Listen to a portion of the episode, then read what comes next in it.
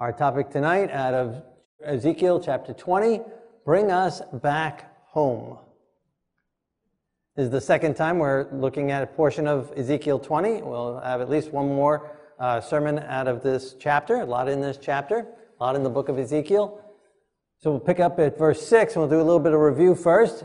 I made myself known to them in the land of Egypt, saying, I am the Lord your God. Yet the children in the wilderness rebelled against me. They did not walk in my statutes, nor observe my judgments, which, if a man does, he shall live by them, but they profaned my Sabbaths. And that phrase there, uh, walk in my judgments and my statutes, uh, which if a man does, he shall live by them. That's mentioned uh, three times in this one chapter and seven times in the book, in the Bible as a whole. So pretty significant as a long phrase like that. And so that was the message we looked at first regarding this chapter, and it's available on shalomadventure.com. Here in this chapter, he starts off with speaking, going back and referring back to when he spoke to us in the land of Egypt and instructing us and giving us instructions, and we did not follow them. Verse 20, uh, Ezekiel chapter 20, verse 22. Then I said, I would pour out my fury on them and fulfill my anger against them in the wilderness. I withdrew my hand and acted for my name's sake that it should not be profaned in the sight of the Gentiles, in whom's, whose sight I had brought them out. And so, three times uh, he mentions coming to us, and three times it says that uh, we did not listen and did not follow his ways. And and his statutes and his judgments and his commandments, and that he would have liked to have just poured out his wrath on us and just wiped us out. But each time he relented and showed mercy for his name's sake so that it would not be profaned among the Gentiles. And so before, when we were in Egypt, and then taking us out, and now here in the wilderness, he continues with that line. That again is all still review.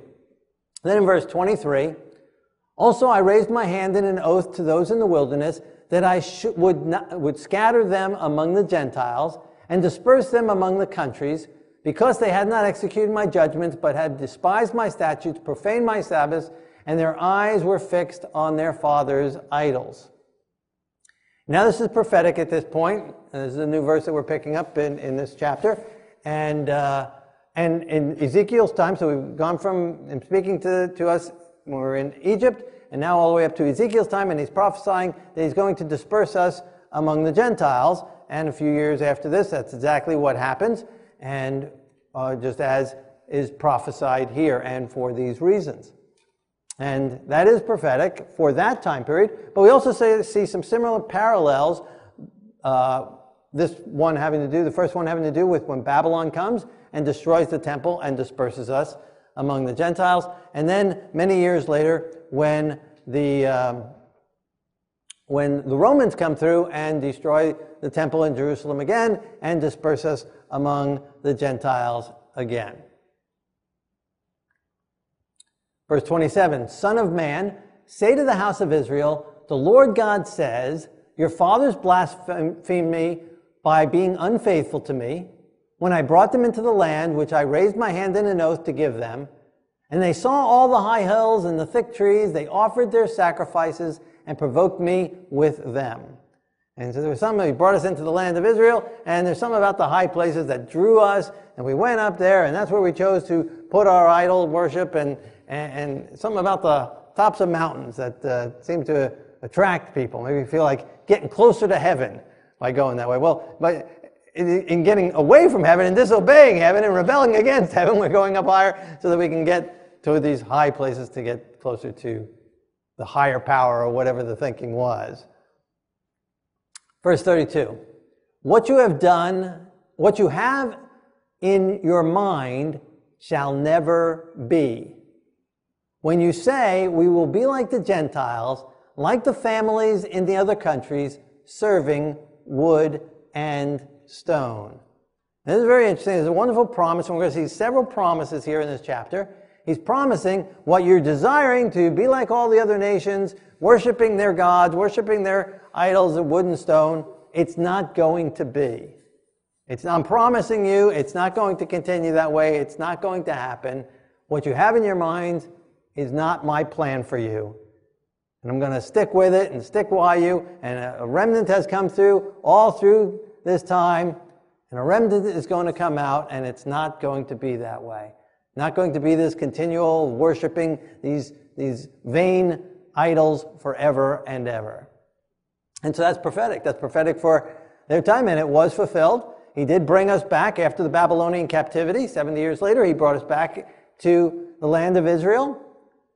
And we forsook the idols and worshiped the Lord under Nehemiah and Ezra and, and uh, Zerubbabel. It was a great revival that took place.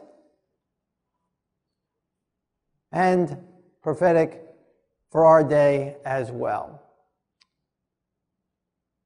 God is working a mighty, and He's, while we might not have these little stone idols and uh, wood idols so much, little figurines, and I think one of the reasons they like to do that is making it in their own image. We make them in our image. We like God's in our own image.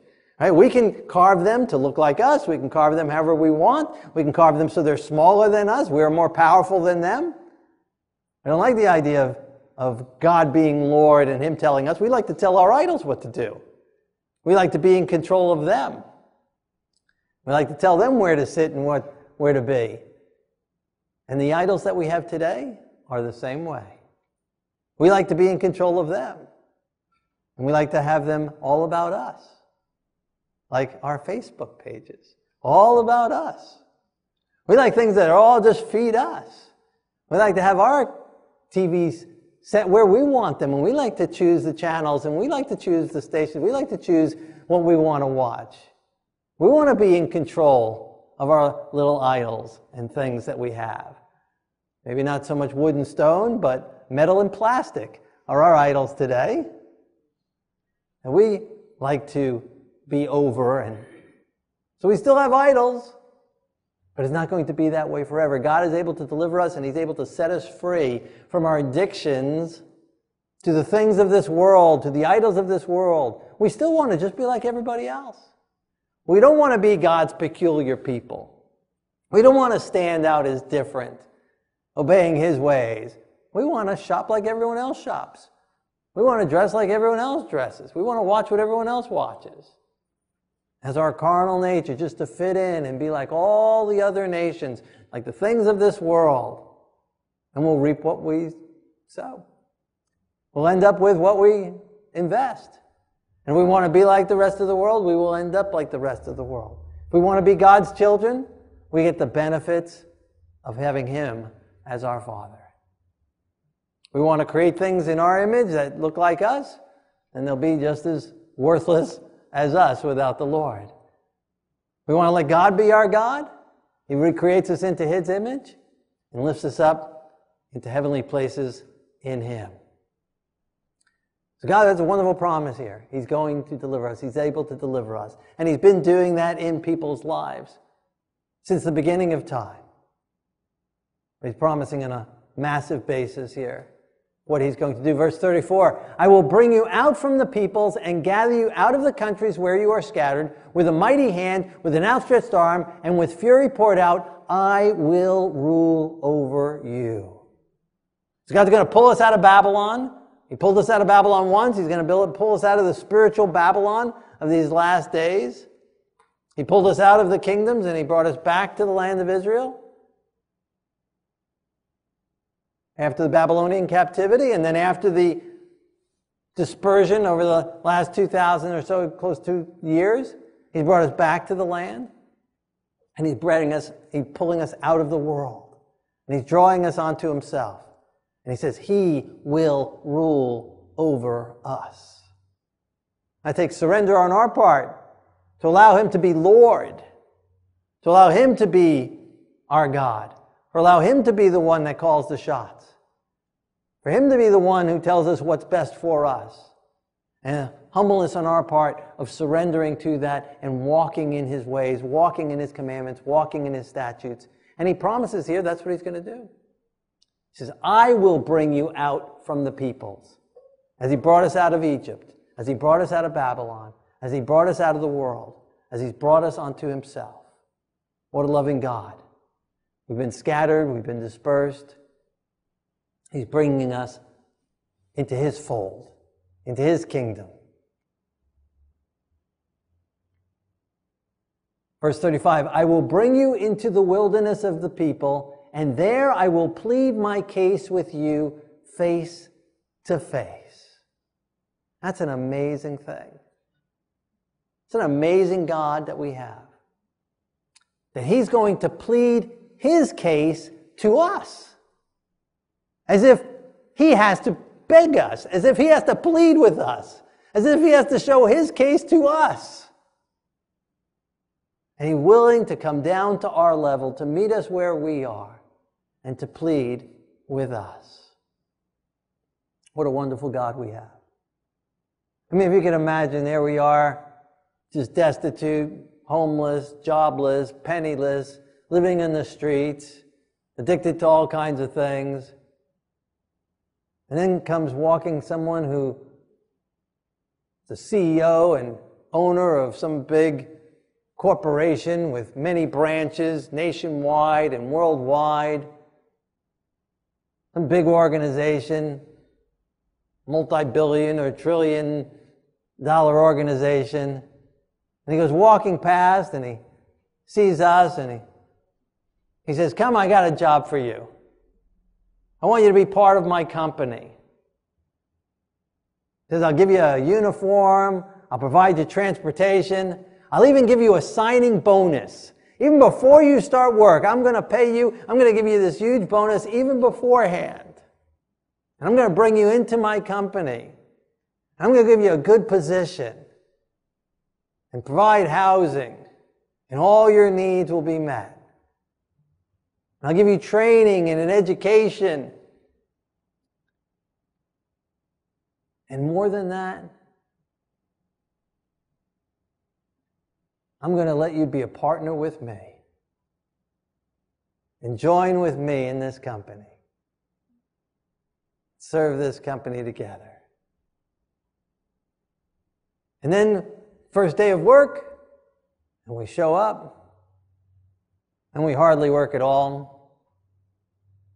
The next day we show up again, and we don't work at all. We don't do anything at all. Third day we show up, and this time we brought our new phone with us, and there we are doing Facebook, playing on our phone.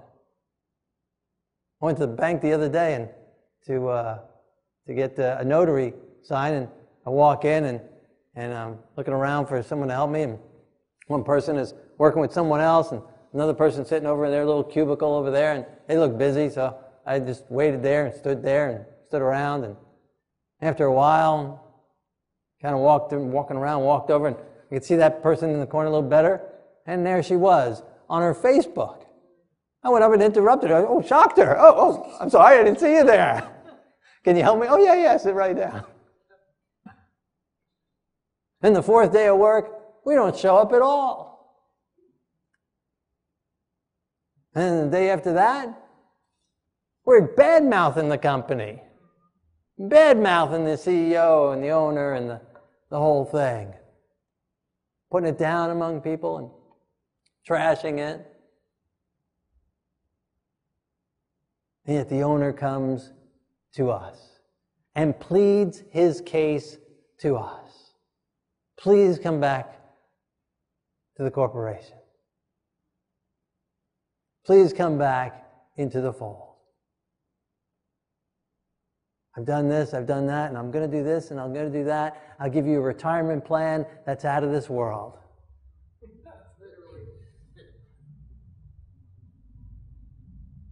And over and over again, he's pleading his case to us. And not through some text, not through some messenger thing, whatever that is all about. Not a phone call.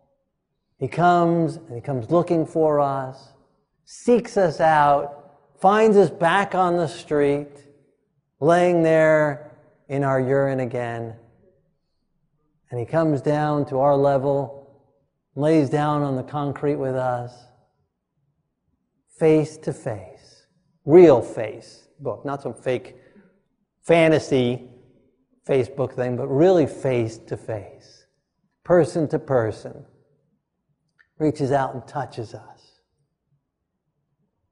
gets to know us, and pleads his case towards us. What a wonderful God we have.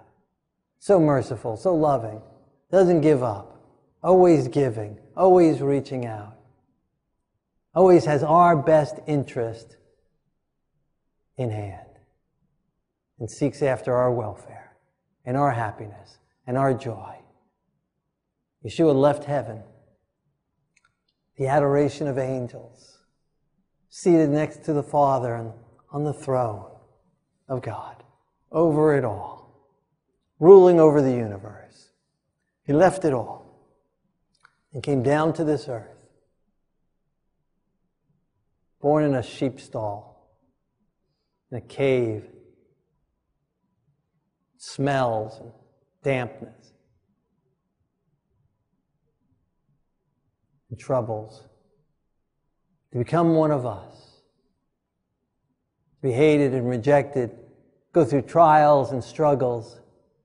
So that he can see our face, so that he can know our suffering, so he can know our difficulties, so he can know our problems and our troubles, and he can meet it face on that he could come and embrace humanity, that he came down to us and pled his case to us.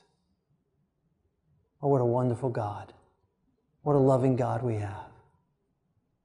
He took our burdens, he took our sins, he took our rebellion, took our gossip and our negativity and our pride and our selfishness. He took our troubles and he took our penalty and he placed it upon himself. And he literally carried our burdens into the grave and died for us. He came down, and he comes down to us today as well, pleading his case to us, face to face. Last week I drove past the church and I had one of these marquee things out there, and and it said something along the line of um, don't say that God's not talking to you when you haven't opened your Bible in months. He comes and speaks to us today. Comes face to face with us today as well. What a wonderful God. He wants us to see His face. He wants us to see Him. He wants us to know Him personally, intimately, lovingly. What a wonderful God we have. Verse 37 I will make you pass under the rod, and I will bring you into the bond of the covenant. Now, the shepherd had the rod, and he used the rod in a lot of different ways. He used it to beat off the wolves and the coyotes and, the bad guys and the lions and tigers and bears and whatnot. He didn't use it to beat the sheep with. Because if you had a sheep, you didn't want them to be bruised or hurt because then he couldn't be used as sacrifices. And if you were going to sell them, it wouldn't be that good for sacrifice or for, for sale if it had bruises on it and was hurt. If you broke its leg, it could be in real trouble. But he might use the rod to tap it, to keep it in place, to keep it in line, to direct it, keep it from going off on its own, to remind it, as an outstretched arm to, to grab it, to hold it, to help it. So we make you pass under the rod.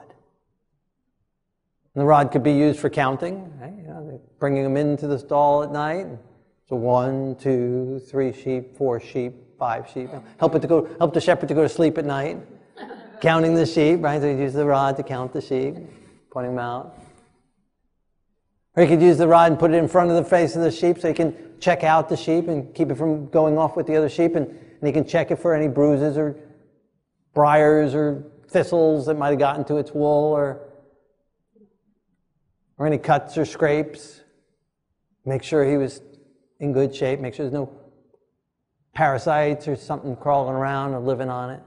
So he'd use the rod, and, and then if it passed inspection, he'd raise the rod and allow it pass under the rod and join the other sheep. Our God gets close to us, tenderly uses circumstances, situations, blessings, as well as troubles to get our attention.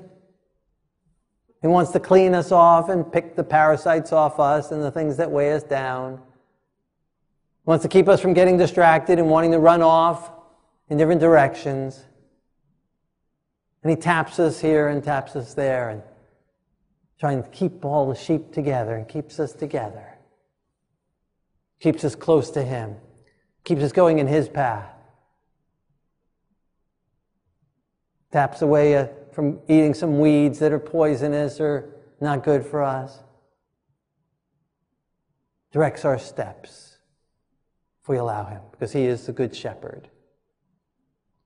And he brings us into the bond of the covenant.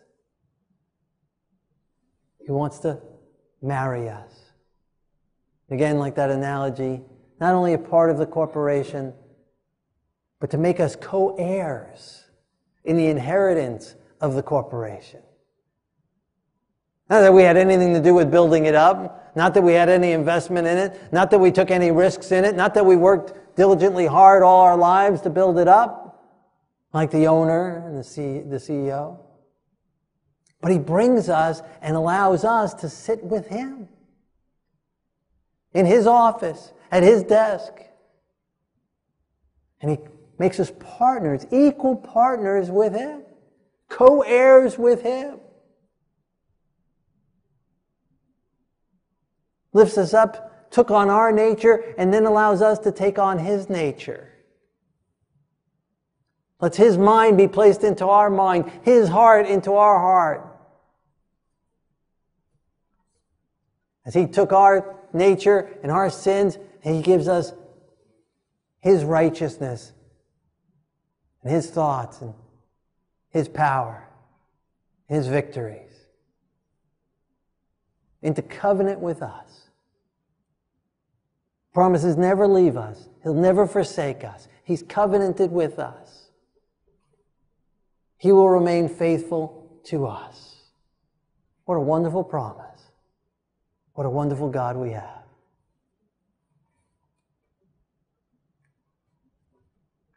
Verse 38 And I will purge the rebels from among you, and those who transgress against me. And there's some sheep who just don't want to be sheep. They want to be sheep in wolves' clothing. They want to put on the world. They want to live like the devil. They want to run wild. And God will not force them to stay in the fold. And He may have to use that rod in judgment as well. He may have to use that rod in chasing them away, chasing the rebels away. And that's how he's been consistent from the beginning of time. He created Lucifer. It's one of his covering cherubs, covering angels right there at the throne of God, right beside him, with great rulership, great authority, great majesty, and great beauty, and entrusted him. And yet, when he rebelled, refused to repent, refused to turn, refused to relent, remained in transgression, he had to be cast out of heaven.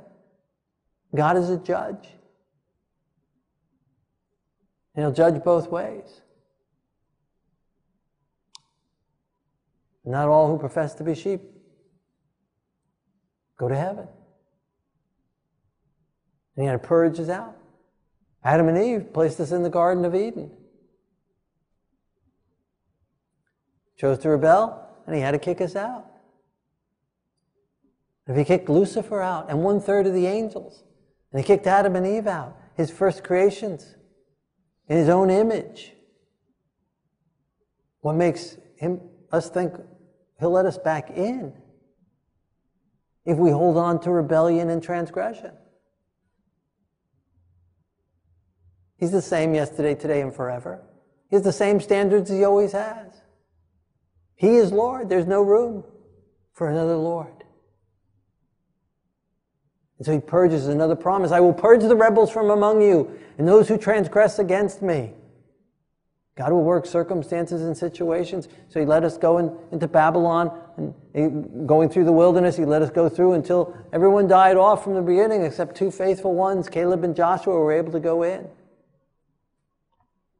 Let us go into Babylonian captivity until that generation died off and then brought us back in. And he's bringing back his people today as well. And he'll do a separating. Sometimes it's hard when we see a sheep has to get sent out. It's hard when a sheep leaves, a sheep goes out on their own. It's sad and it breaks all the other sheep's heart, but it breaks God's heart, rips it apart.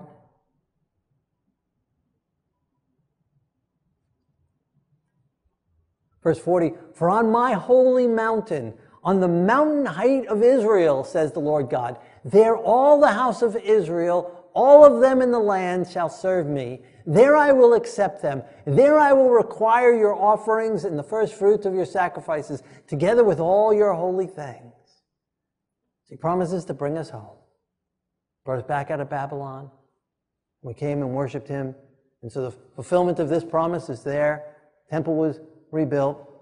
Offerings took place. And we worshiped him on his holy mountain.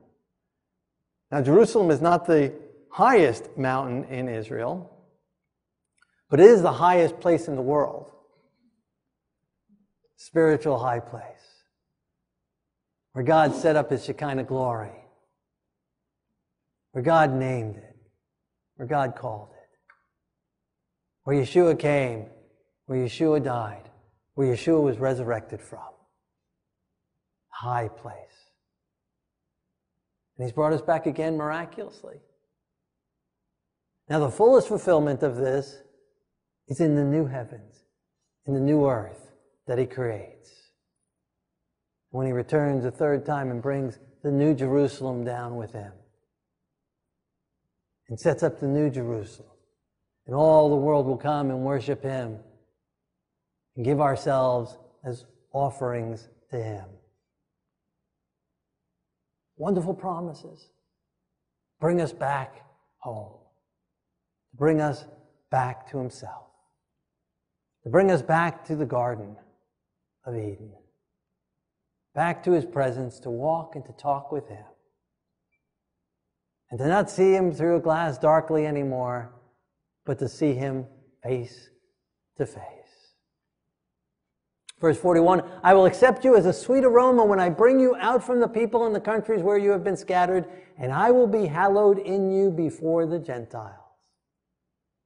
Another wonderful promise. He will fulfill his purpose in calling Israel from the very beginning to be a light to the Gentiles. It's been the purpose ever since the beginning. It's his purpose still today. He wants to make us a light to all the nations, to all those around us. And He's bringing us out of the world so that we can be brought onto Him, so that we can stand as lights in this world, as stars in this world, reflecting His glory, demonstrating His ways, living out His ways, as a sweet aroma to Him, as a sweet sacrifice to Him.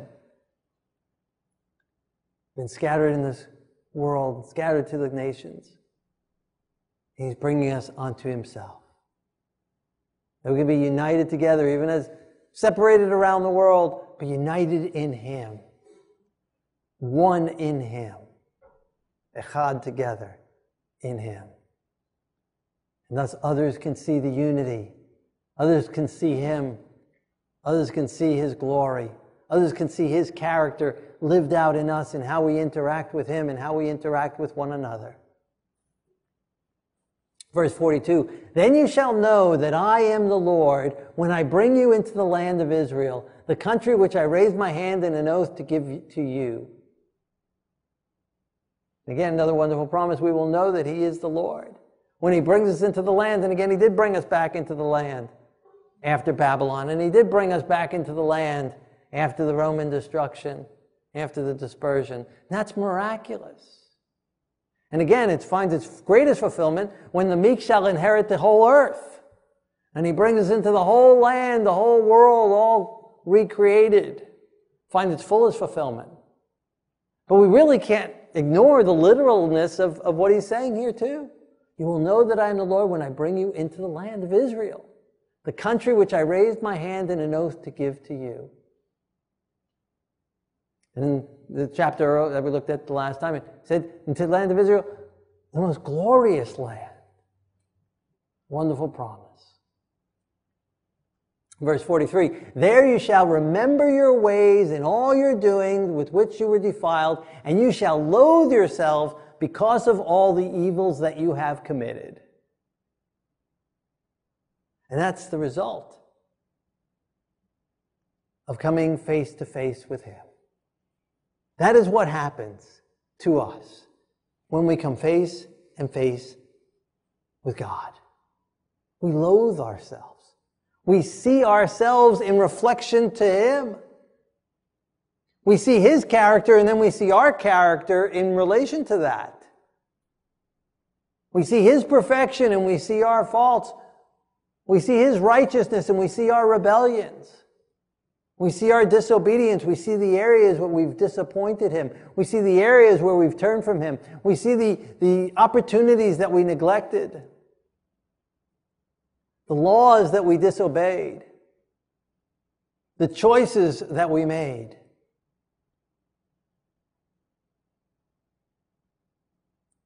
The people that we neglected, the prayer times that we forsook,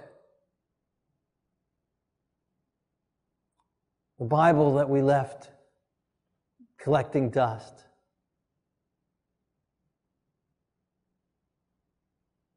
the services that we skipped, the real communion and real conversations with Him that we chose not to have. Things that we did that we shouldn't have done, the idols and the addictions and the frivolity and the foolishness that we occupied our time with and wasted and squandered. The things that we put before Him and before His work, the ways we've wasted the money that He's put at our disposal.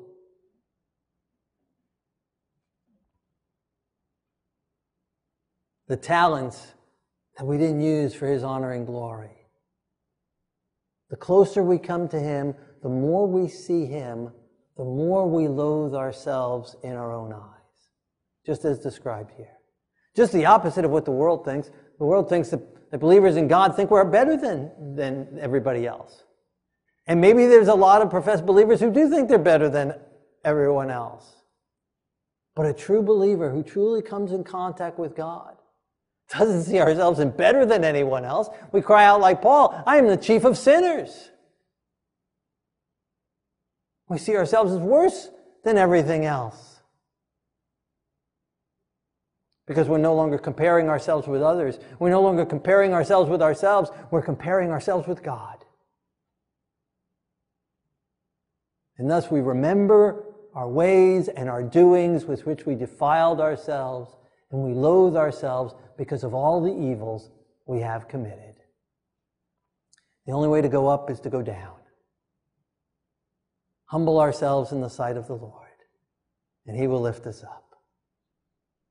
I think too often this aspect, this step, this vital step is neglected and not brought out.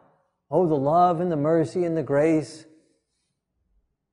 is proclaimed and proposed, but true repentance, a forsaking of this world and the things of this world, a calling out of the carnal heart and the carnal nature, and a loathing of it, of a hating of it, a forsaking of it, a repentance that does not need to be repented of.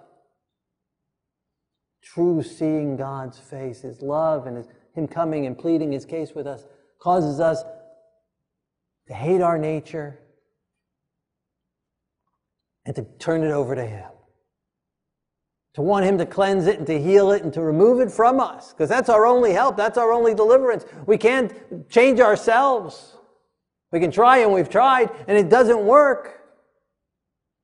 And so it causes us to surrender to Him and lay it at His feet and allow Him to remove it from us and accept His sacrifice, His death in our behalf for the removal of it. And allow Him to embrace us and change us and transform us. And with every change and every victory, there keeps a, comes a deeper understanding of how much we've fallen. And so every time He raises us up, we realize how much higher we should have been, how much closer to Him we should have been and could be, and how much more there still is for Him to do in our lives. Verse 44 Then you shall know that I am the Lord when I have dealt with you according to my namesake, not according to your wicked ways, nor according to your corrupt doings, O house of Israel, says the Lord God. And you shall know that I am the Lord. And this is this phrase, again, a long, long phrase, is what, some 50 something times. We did a sermon on that also on shalomadventure.com. Over and over again in Ezekiel. Then you shall know that I am the Lord. When will we know? When He has dealt with us for His name's sake. His mercy, His love poured out for us.